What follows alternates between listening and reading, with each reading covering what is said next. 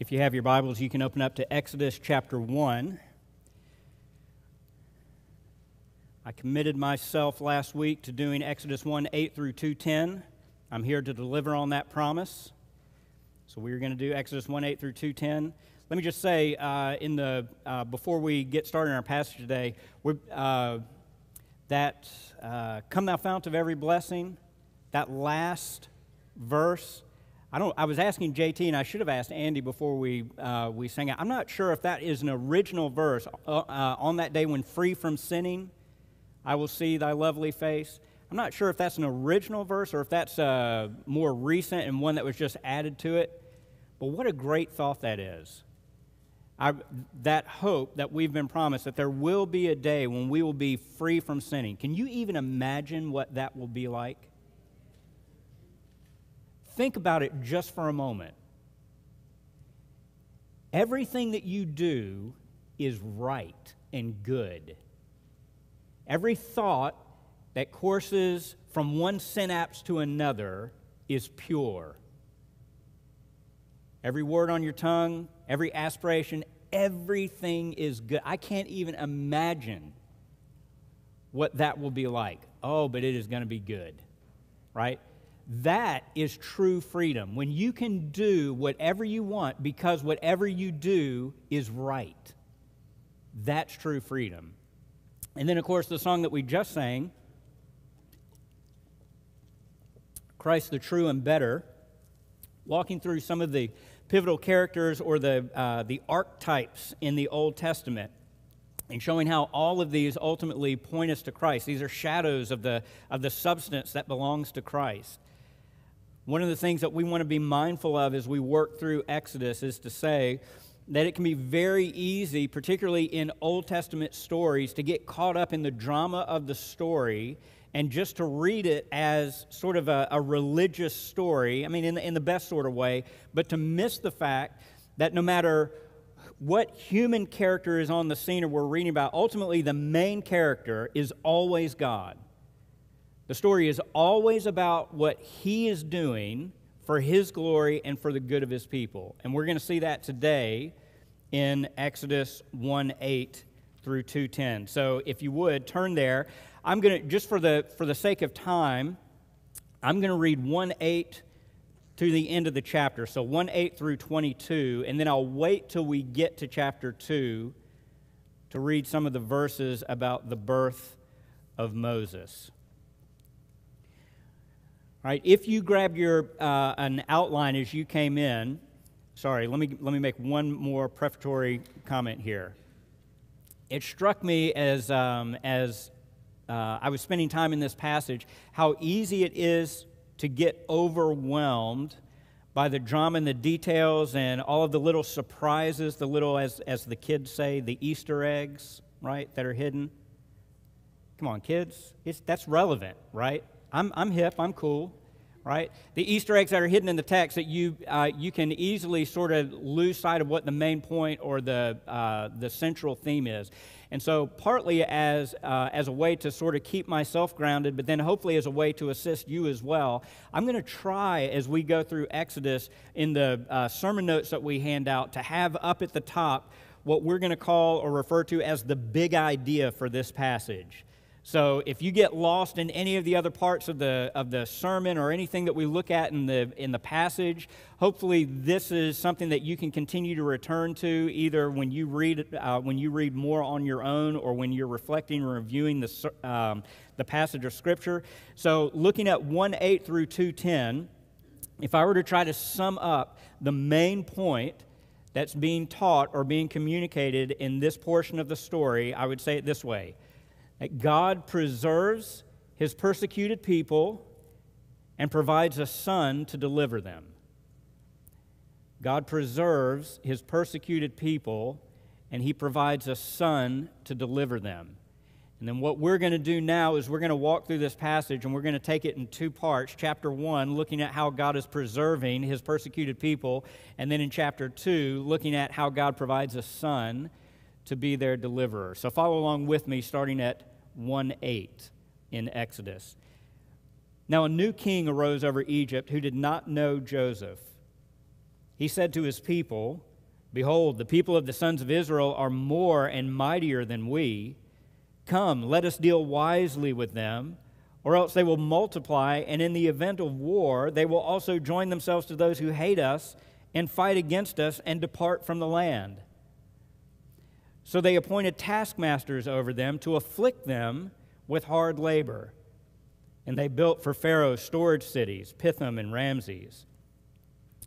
But the more they afflicted them, the more they multiplied. And the more they spread out, so that they were in dread, or it may be the more they were disgusted of the sons of Israel. The Egyptians compelled the sons of Israel to labor rigorously, and they made their lives bitter with hard labor in mortar and bricks and at all kinds of labor in the field, all their labors which they rigorously imposed on them. Then the king of Egypt spoke to the Hebrew midwives, one of whom was named Shiphrah and the other was named Puah. And he said, When you are helping the Hebrew women to give birth and see them upon the birth stool, if it's a son, then you shall put him to death. But if it's a daughter, she can live. But the midwives feared God and did not do as the king of Egypt had commanded them, but let the boys live. So the king of Egypt called for the midwives and said to them, Why have you done this thing and let the boys live? The midwives said to Pharaoh, Because the Hebrew women are not as the Egyptian women, they're vigorous and give birth before the midwife can even get to them. So God was good to the midwives, and the people multiplied and became very mighty. Because the midwives feared God, he established households for them. Then Pharaoh commanded all his people, saying, Every son who is born you are to cast into the Nile, and every daughter you are to keep alive. This is God's word to us. Bow with me in prayer. Father, would you help us see now in your inspired word that no matter the depth of our suffering, no matter how much this world may afflict us, that we belong to you, that we remain yours and that nothing but your will and your good counsel will be brought to pass. Thank you for that assurance that we have because of the finished work of Christ that reconciles us to you and gives us that promise and that secure hope. We pray this by the Spirit and in His name. Amen. So God preserves His persecuted people and provides a son to deliver them. One of the things that is helpful when we approach this passage is to consider the introduction that we looked at last week in Exodus, so that when we read about Pharaoh and the Egyptians making life miserable for the Israelites, we don't reduce this story to a human events interest column or to uh, just something that sort of whets our curiosity or piques our curiosity, but that we see that there is much more happening in this persecution than what we would typically realize at first glance. So, in verses 1 through 7 last week, remember we, we took notice of at least two things. One, we said that the opening of Exodus is introducing to us the idea that the promises that God made to the patriarchs, to Abraham, Isaac, and Jacob, he fulfilled.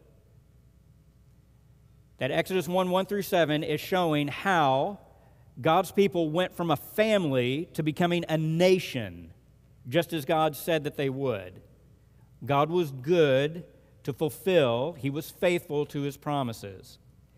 Another thing that we took, that we took note of, and this was, could almost be sort of like a, a throwaway observation, but I, I think it's important to come back to, is that when you go back to verse 7, if you, you need to have your Bibles open, by the way, all the way, all the way through this passage. All right, so when you go back to verse 7, and you see towards the end of the verse, or midway through, that the sons of Israel were fruitful and they multiplied.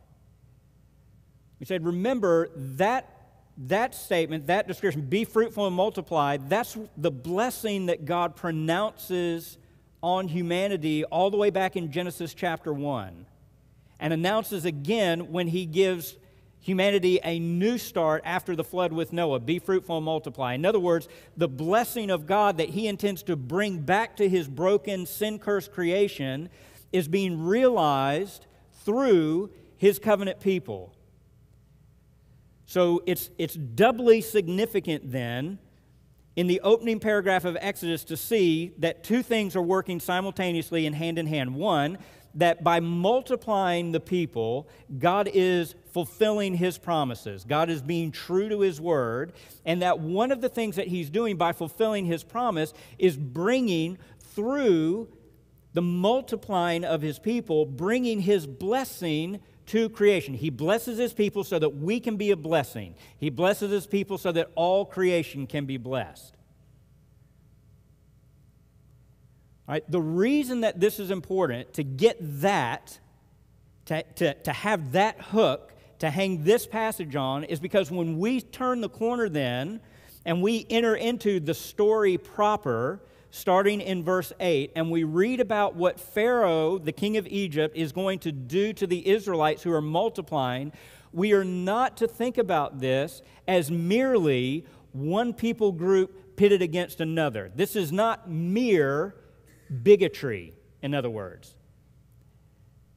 This is, this is not mere superiority complex or political games. Or, it is that. I mean, don't want to deny that. But I think one of the things that we're being invited to consider is that when the king of Egypt opposes Israel, because we know that Israel is thriving because of God's blessing on her, because of his promises, we ought to consider that whether Pharaoh recognizes it or not, what he's doing when he opposes Israel is that he's actually opposing God. Pharaoh is trying to undo the work that God has done. Pharaoh is trying to minimize the blessings that God is bringing to his people. He is trying to turn them back, to reverse them. There are spiritual, eternal ramifications for what appears to be a human interest story starting in 1 8. That's the point that we're trying to make. This is what Paul says in Ephesians 6 when he says, We wrestle not against flesh and blood our struggle is not against flesh and blood, but our struggle is against the powers, the rulers, the authorities, the world forces of this darkness. That's really what's going on, and that's what's going on here in Exodus 1. So this is not just, oh, we feel bad for the Israelites. Can't Pharaoh be nice to them? Can't they all just get along? This is someone who is setting himself up to oppose God's work and God's plans and God's purposes in His creation with His people. It is the height of defiance and rebellion. Notice then, having said that, coming now to the story itself, a new king comes to the throne in Egypt, who does not know Joseph, who's not familiar with the background, who's not really familiar with the friendly relations that have existed between this Hebrew people group and with the Egyptian nation. He does not see the Hebrews as something to add to or contribute to the good of their nation, but he sees them as a threat. Notice when Pharaoh in verse 10 when he sees and assesses that the Israelites are a threat to them, he says to his people in verse 10 Come, let us deal wisely with them.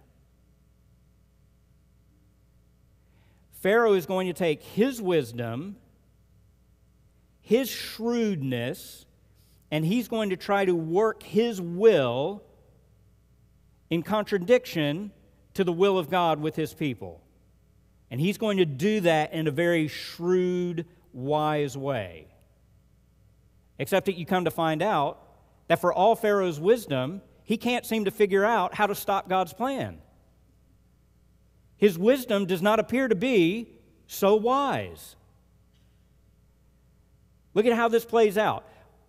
Wise plan number one is we're going to make these people so miserable with forced labor, with slavery, that we're just going to wear them down. So in verse 11, he appoints taskmasters over them to afflict them with hard labor.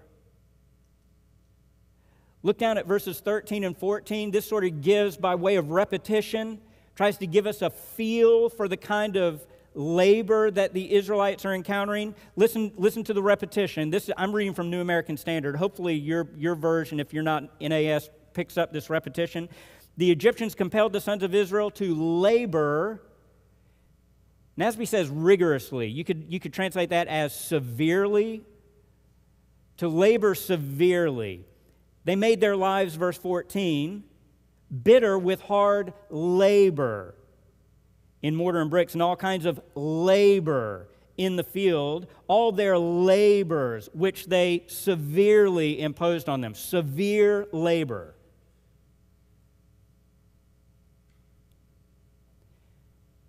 This is curious,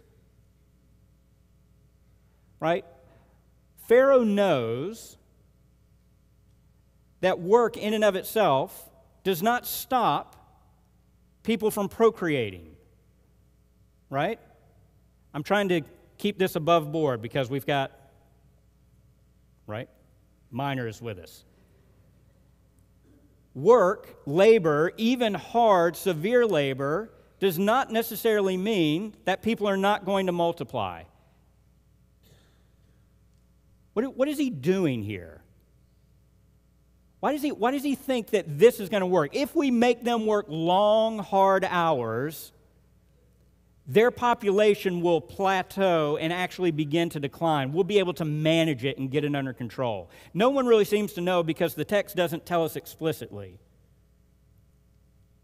Let me, let me offer at least one suggestion as to what Pharaoh might be thinking. This is not inspired. This is not the way that, right, this is, has no divine authority. I'm just wrestling with the text. What is going on here? Why does he think this is going to work? I think that one of the things that Pharaoh may be calculating is if we make life miserable enough for these people, they are not going to want to continue to build and invest in this life.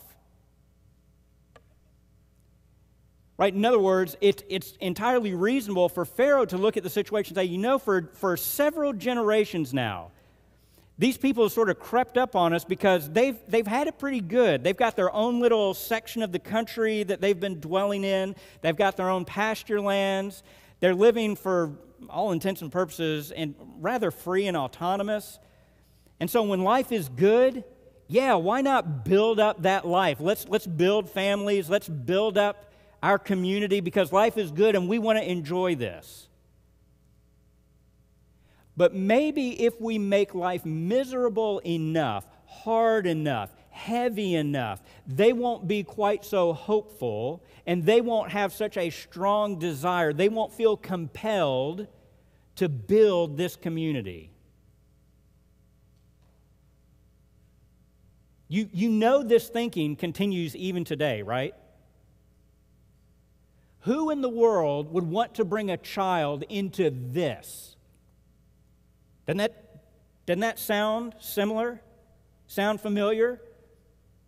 The best thing that you could do, if you're not going to be selfish, is not to have a lot of children. All right, don't worry, you don't need to sweat. I'm not about to tell you that God wants you to have 10 kids. Okay? I mean, if you do, that's great. That's a blessing too. Here, here's the point though. If one of the things at play here is that life is trying to be made so miserable for these people that they will be dissuaded from investing in their covenant community, from building up this people group together, and it's just going to cause them to just simply try to merely survive, and then the people will just sort of fade out. One of the best things that God's people can do to demonstrate their hope for the future is to have kids.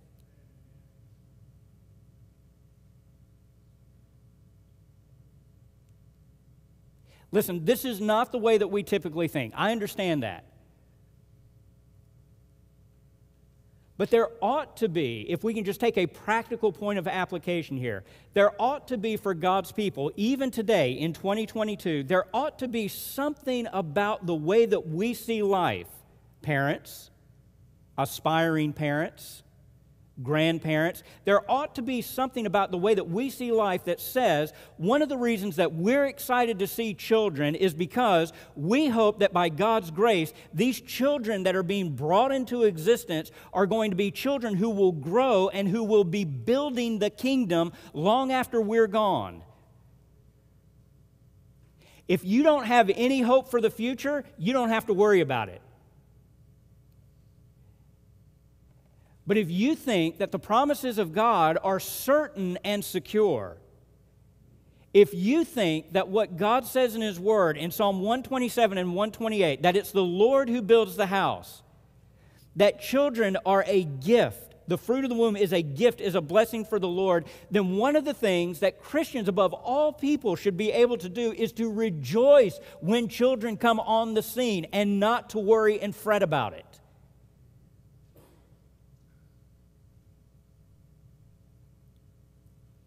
If there are young people seated in our pews, even so young that they sometimes make noise or they squirm or they just, you know, a little too energetic for us, that's good. That is good, people. That's life and vitality that God is meaning to use to build up His kingdom for His glory and for our joy. This life is hard. This life can be sorrowful. This life can be bleak. But for those who hold on to the promises of God, it is not so hard, it is not so heavy, and not so bleak that there cannot be a hopeful aspiration to be able to enjoy children. Let me say, because I've, I've hammered this home, let me say a word, and I'm, I don't know who you are, but you need to hear this as well. One of, the, one of the heavy aspects of this world is that sometimes, even when we desire to encounter God's blessing through marriage by having children, sometimes that blessing does not come to fruition. Infertility is a real thing. All right? If we had more time, we could delve into this more. But I, I, want, if you're here and you've been there or you are there now, like you're saying, I, I want that. I'm, I'm open for that. Why isn't God giving it to me? Why isn't He giving it to us? I just, I just want you to know that if that hasn't happened for you yet, that's not a sign that God is angry with you.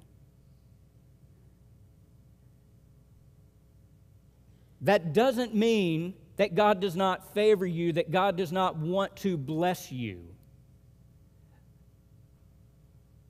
The very best thing that I could tell you to do, the greatest comfort that I could give you if you're in that place is to say, the sign of God's unfailing favor and blessing upon you has already been given in the person of His Son hanging on a cross. That's how you know that He loves you and that he favors you. Pharaoh's plan then is to wear these people down and to eliminate them by way of attrition, however, that's supposed to work. It doesn't work. There is irony all through this storyline. Some of it is so obvious you just can't miss it. So when you look down, and you see in verse 12, the more the Egyptians afflicted them, what?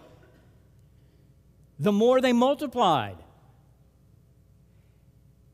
In Pharaoh's wisdom, he tries to undo what God is doing, and his best laid plans only seems to result in God's promises being magnified, being increased for God's people. The more they afflicted them, the more they opposed them, the more they went after them, the more God's people continued to multiply.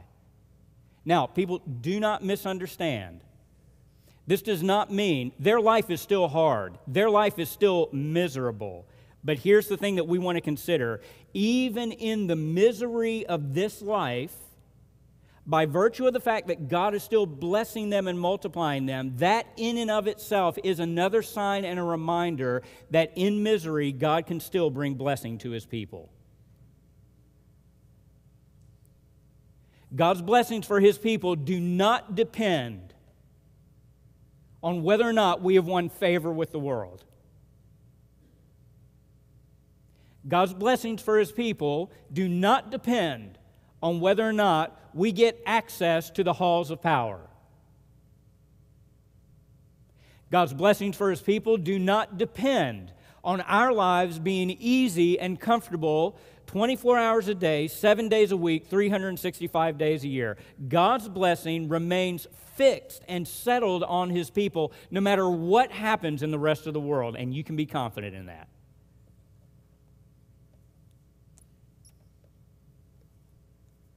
So, plan number two part of wisdom is recognizing that your first plan didn't work, and so, well, we're going to need to do a second plan. So, plan number two by the wise Pharaoh. Instead of trying to whittle them down, he's going to try to wean them or willow, winnow them out through the midwives. So he goes down in verse 15. He speaks to the Hebrew midwives and basically says, When you're there helping to deliver the babies, if it's a boy, kill it. If it's a girl, let it live.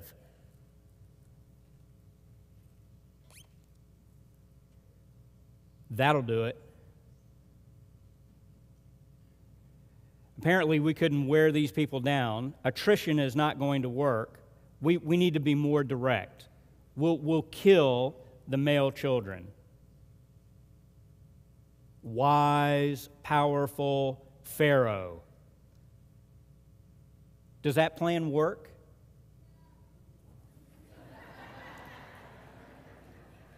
No, exactly right. It doesn't work. It doesn't work because this is Pharaoh's plan and Pharaoh's wisdom that is trying to oppose God's plan and God's wisdom with God's promises. Of course, it doesn't work. Notice, though, wise, mighty, powerful Pharaoh, what is it that is the undoing? What's the flaw in his plan, in plan number two? What is it that thwarts attempt number two? Women. I say that with the utmost respect. No, seriously. Here is a man who is at the height of his power, the world at his fingertips. No one dares ever go against what Pharaoh says, but two women do. Women. Women.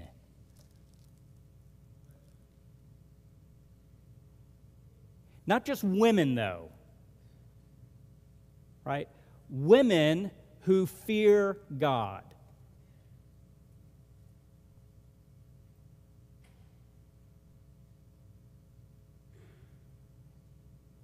It might be instructive, by the way, not just for the women in the room, but also for the men as well, to consider that we're being led to believe, we're being told in no uncertain terms that the reason that they refuse to obey what clearly is an evil and wicked command is because they feared God. Right? That's, that's obvious. Right? Notice they do not refuse to obey Pharaoh's command because they are desiring to create a platform for themselves. I know how to get a jump on my Twitter followers. I know how to get a mass movement on Instagram. I'm going to speak truth to power. Here's girl power, right? Doing the Lord's work. Going to make. Not that. They're not doing it for a reputation, they're not doing it for attention. This is nothing more nothing more. This is nothing more than two women who fear the Lord, who believe that the Lord is the one who orders all things, who rules and reigns supreme, and them simply saying, I'm going to obey the Lord. And they go about their business quietly, so quietly that some period of time passes before Pharaoh realizes, you know what? Where are all these Hebrew kids coming from? These women are not doing what I told them to do.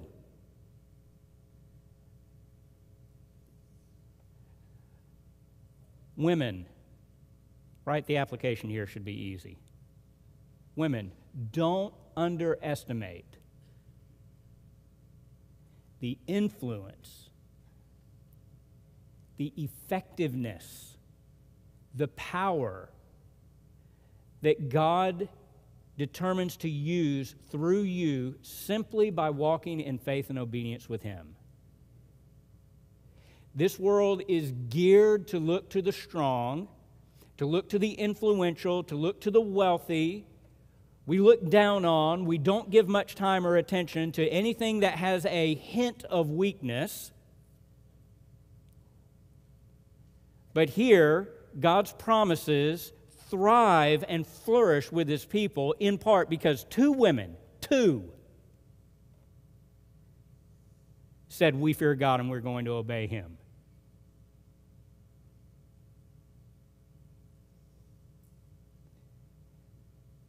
Two moms in here, two, maybe raising kids right now, that a generation later will do significant, dramatic things for the kingdom of God.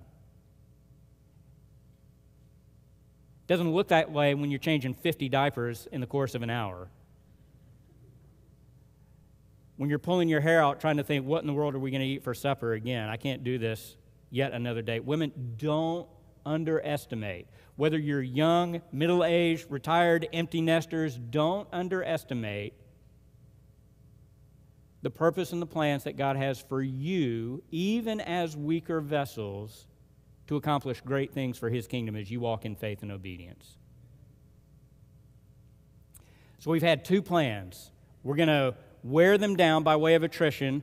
We're going to winnow them down by way of the midwives. Neither one of those work. In fact, in order to make it abundantly clear that all of this has actually backfired on Pharaoh, skip down to verse, what do we want? We want verse 20.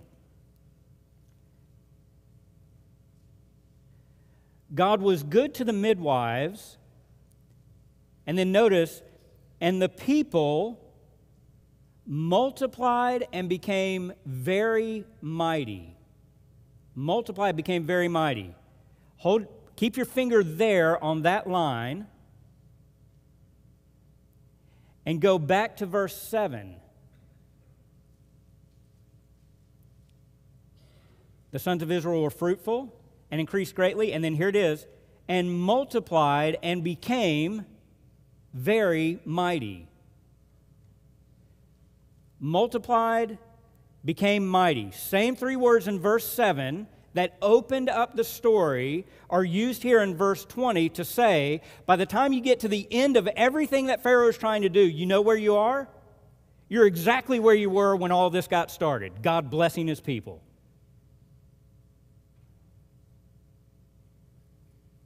Look at Psalm 33, 10 through 12.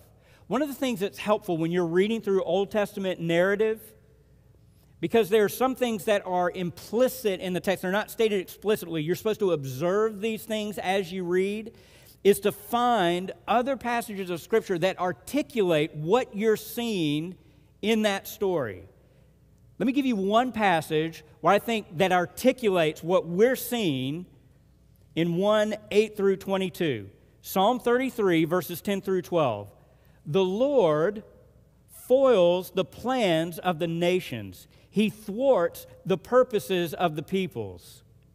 But the plans of the Lord stand firm forever, and the purposes of His heart through all generations. Blessed is the nation whose God is the Lord, the people He chose for His inheritance. Doesn't that sound like what we're reading in Exodus 1? Pharaoh comes and he says, We're going to be wise and shrewd. We're going to, we're going to get an action plan together as to how we can get this Hebrew problem under control. And so he takes one attempt, he takes two attempts, and a second we'll see he's got a third attempt coming. All of which to undo God's work.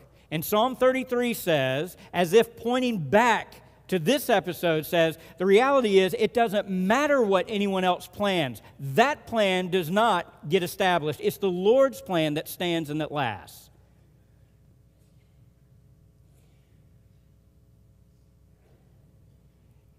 When you get down to that verse 12 in Psalm 33, if you count yourself as one of God's people, that means that the assurance that you have is that it does not matter at all what anyone plans to do to you or against you or with you.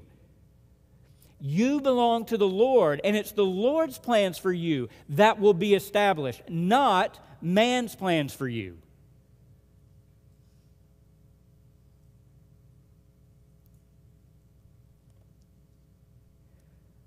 Hold your place here and go to Romans chapter 8. And start with me at verse 31.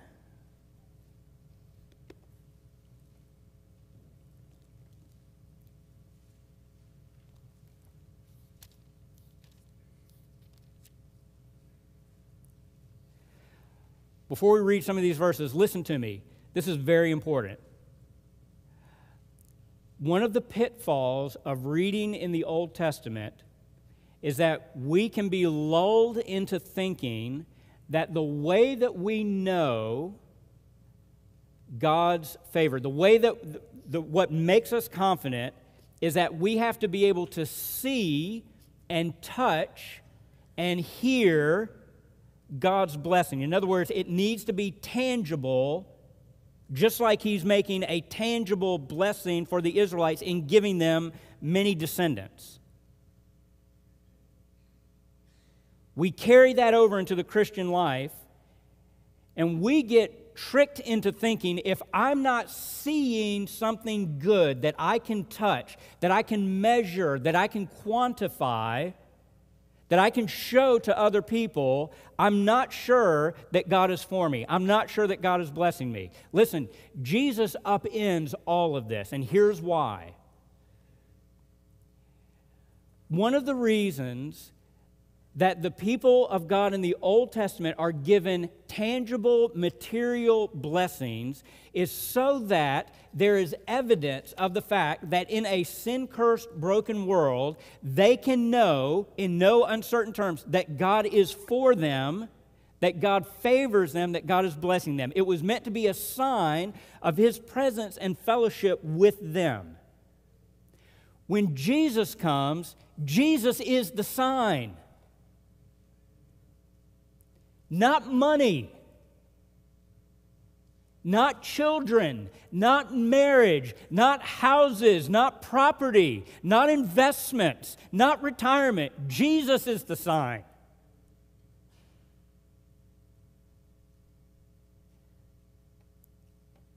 And Jesus enters into our suffering, takes it on himself, and after suffering the brokenness of this world and the punishment that we deserve, he enters into his glory.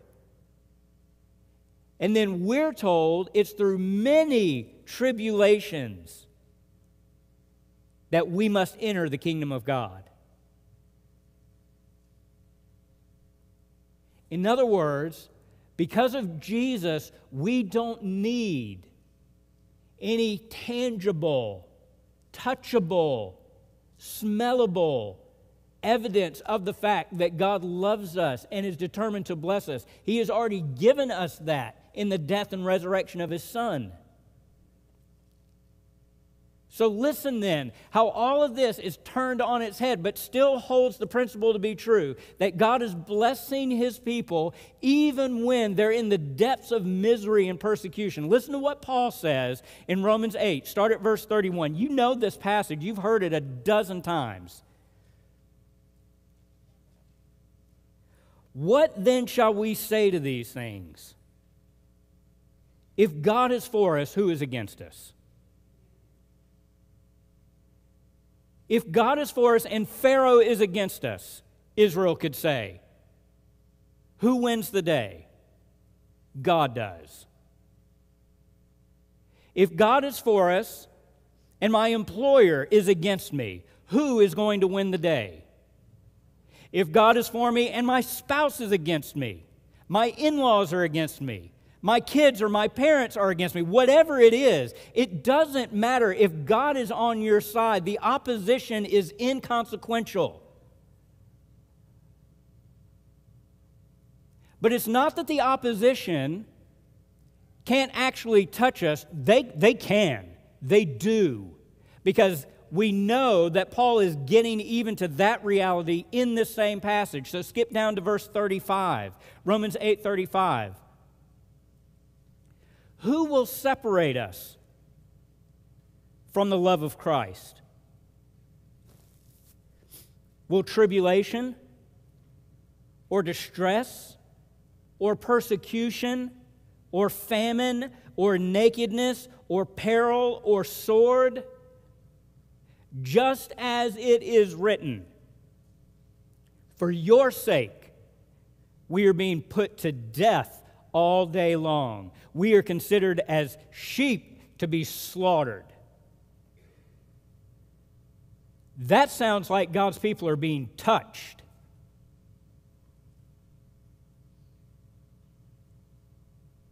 That sounds like life can be hard for God's people. That sounds like life from a natural human perspective can be miserable for God's people.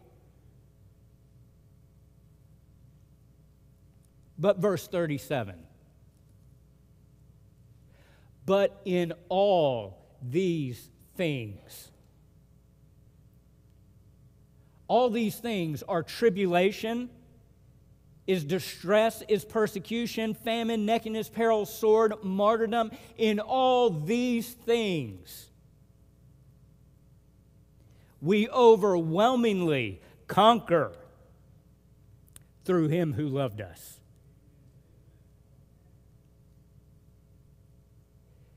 This is Exodus 1 8 through 22 turned on its head. This is God's blessing resting on a persecuted and afflicted people, and yet He never steps away from them. He never leaves them. He never, never abandons them, and He never takes His blessing off of them. Jesus said, When men persecute you and revile you, and say all kinds of evil things against you for my sake, do what? Rejoice in that day. For great is your reward in heaven.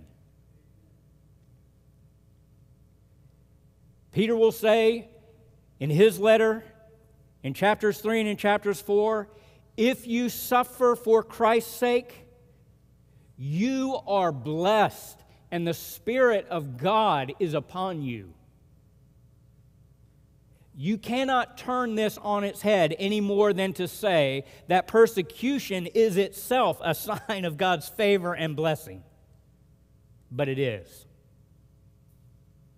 Listen to me, people. All of that simply to say this and to try to press home this truth.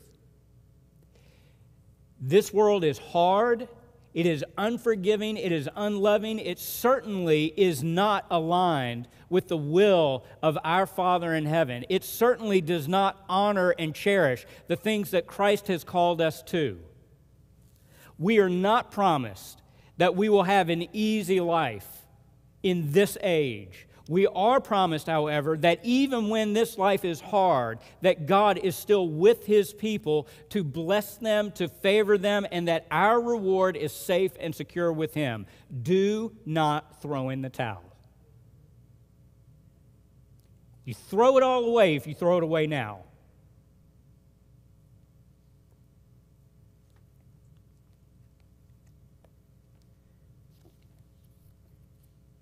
Exodus chapter 2.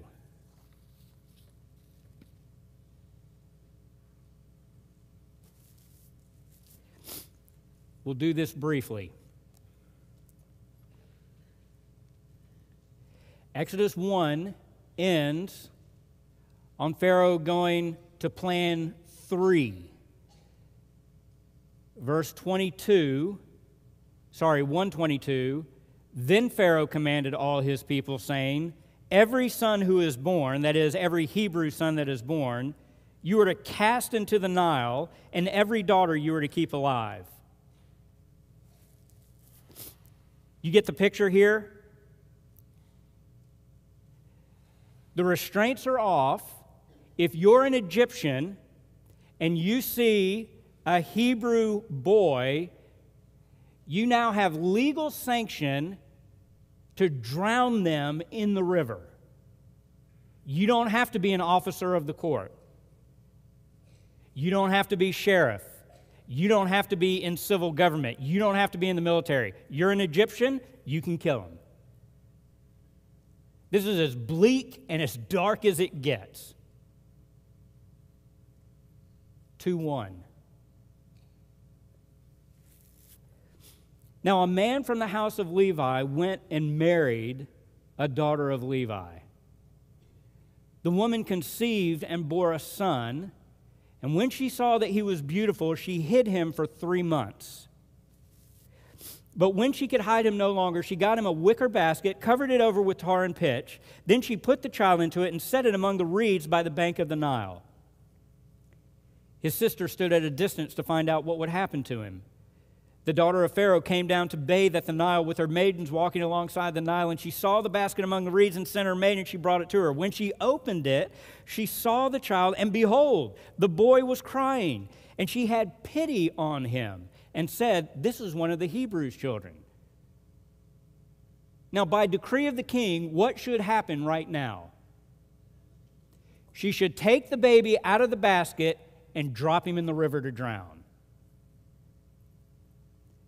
Verse 7 Then the boys, the baby's sister, said to Pharaoh's daughter, Shall I go and call a nurse for you from the Hebrew women that she may nurse the child for you? Pharaoh's daughter said to her, Go ahead. So the girl went and called the child's mother. Then Pharaoh's daughter said to her, Take this child away and nurse him for me, and I will pay you your wages. Mom, I'll pay you to be a mom. By the way, where's that money going to come from?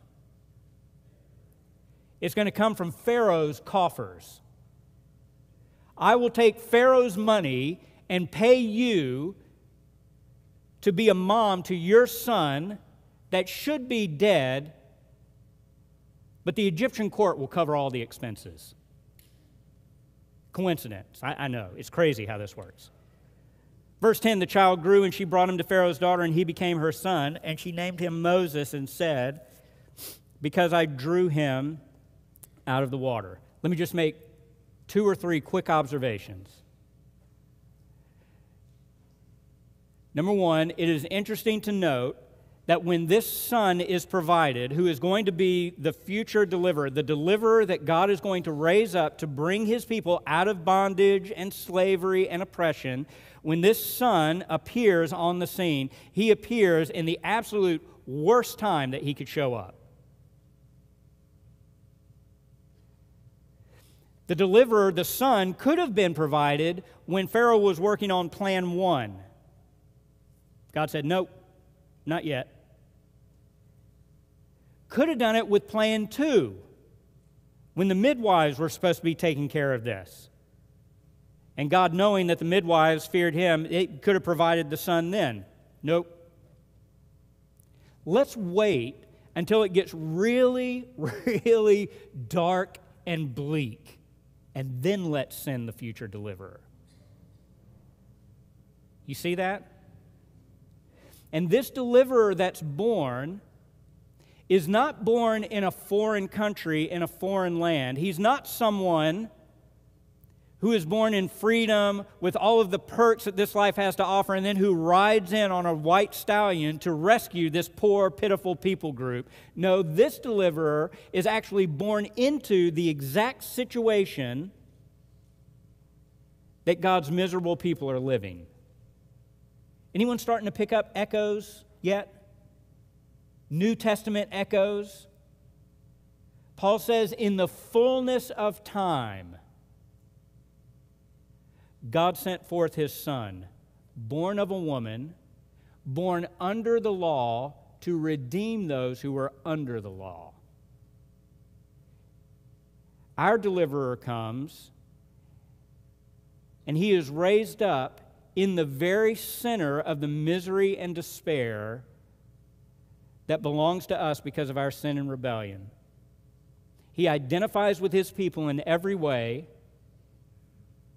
He grows, he matures, he lives perfectly, fulfilling the will of the Father to deliver a people such that he goes to the cross to act as a substitutionary payment for the sin and misery of his people, and God raises him up on the third day and then says, Anyone who wants to come out of their slavery, out of their sickness, out of their sin, out of their oppression, you follow him.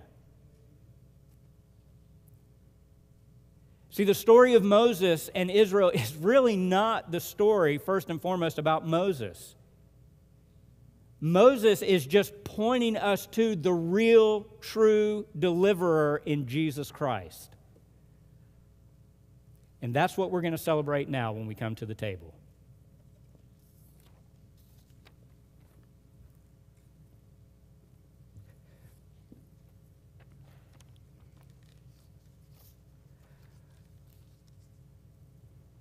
In Galatians,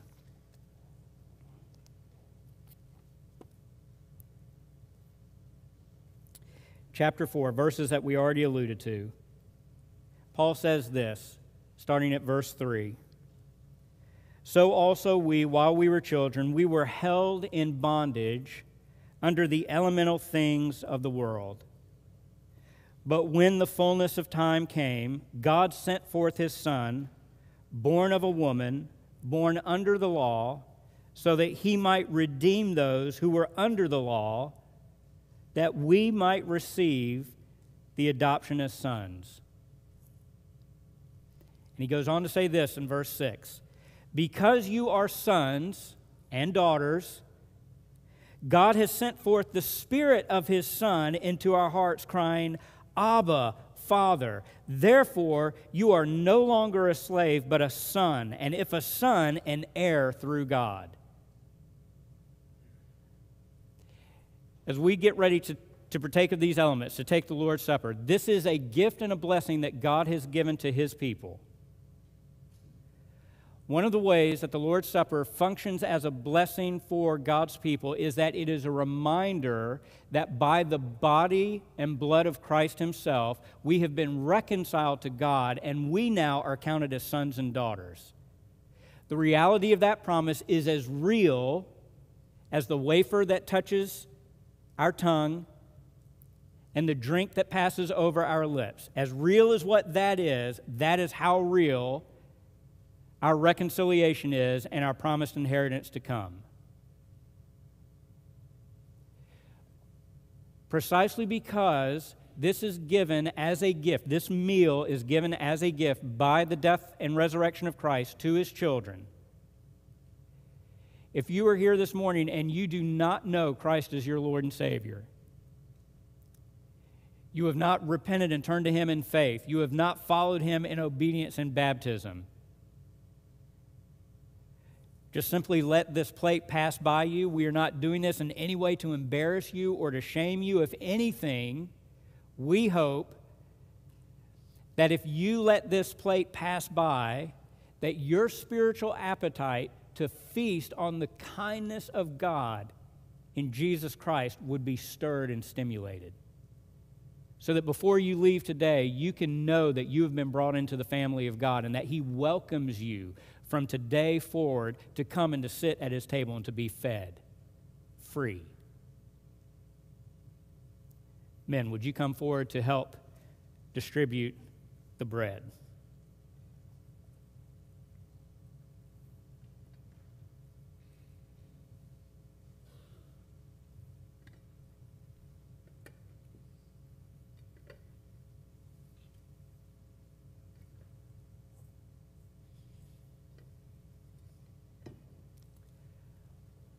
Please hold the bread until we are all able to partake it together. As Lisa plays on the piano, just quietly sit and reflect on the grace of God given to you in the person and work of Christ.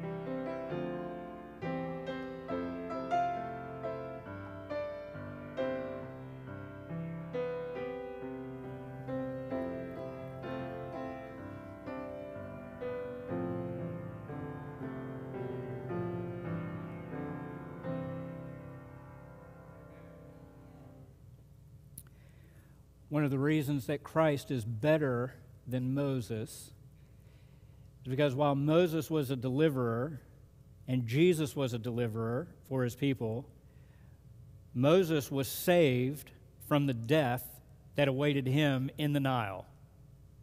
Christ was not. The Father did not spare his own Son from death so that in dying he might give to us eternal life.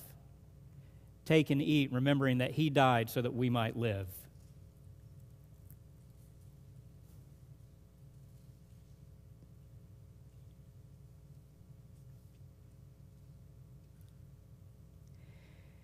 In Galatians 3, Paul says in verse 13, Christ redeemed us from the curse of the law having become a curse for us. For it is written, Cursed is everyone who hangs on a tree. In order that in Christ Jesus the blessing of Abraham might come to the Gentiles, so that we would receive the promise of the Spirit through faith. As we get ready to pass out the cup, consider that the brokenness of Christ's body was not a temporary or a partial thing, but by virtue of going to the cross and pouring out his blood, he gave all of his life. He gave to the last degree so that as we labored under a burden that we could not free ourselves from, the righteous requirements of God, we could be made free through the work of Christ on our behalf. He satisfied the law so that we would not have to try to fulfill it anymore and could receive all of His grace and all of His work settled on our account. Men, would you come and distribute the cups?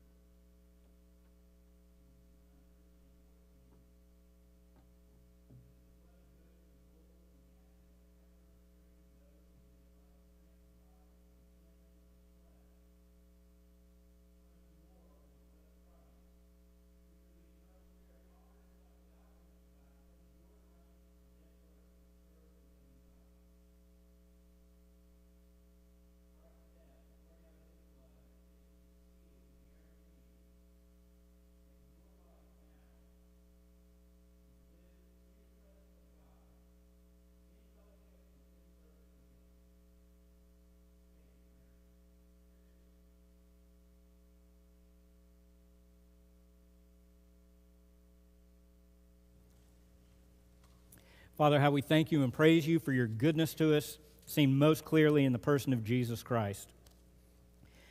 We ask that in the trials and tribulations, the heaviness of this life, that you would not allow us to waver in doubt or unbelief, as if your promises rest on material gain, but that we would know that because you have offered up your own Son for us and given us your own Holy Spirit, that no matter what we encounter in this life, whether pleasant or painful, that our status and our security with you is fixed and final. We ask that you would help us to live with joy and confidence in that realization. In Jesus' name, amen. If you would stand as we respond in worship.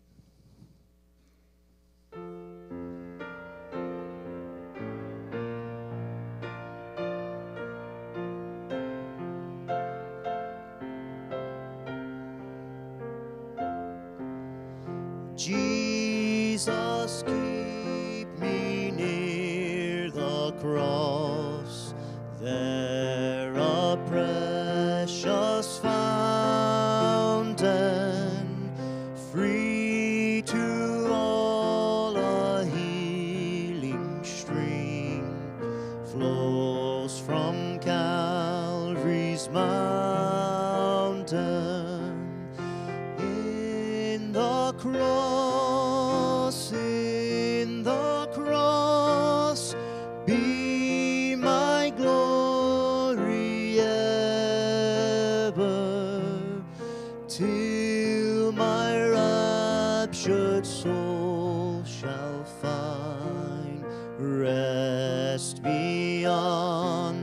you sing that chorus one last time? In the cross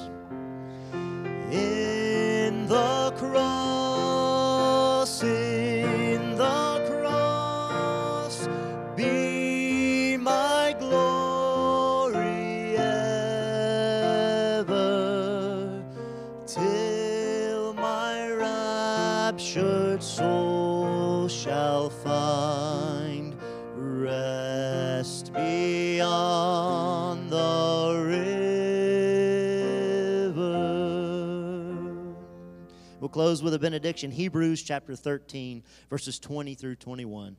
Now may the God of peace, who brought again from the dead our Lord Jesus, the great shepherd of the sheep, by the blood of the eternal covenant, equip you with every good that you may do his will, working in us that which is pleasing in his sight. Through Jesus Christ, to whom be the glory forever and ever. Amen. You're dismissed.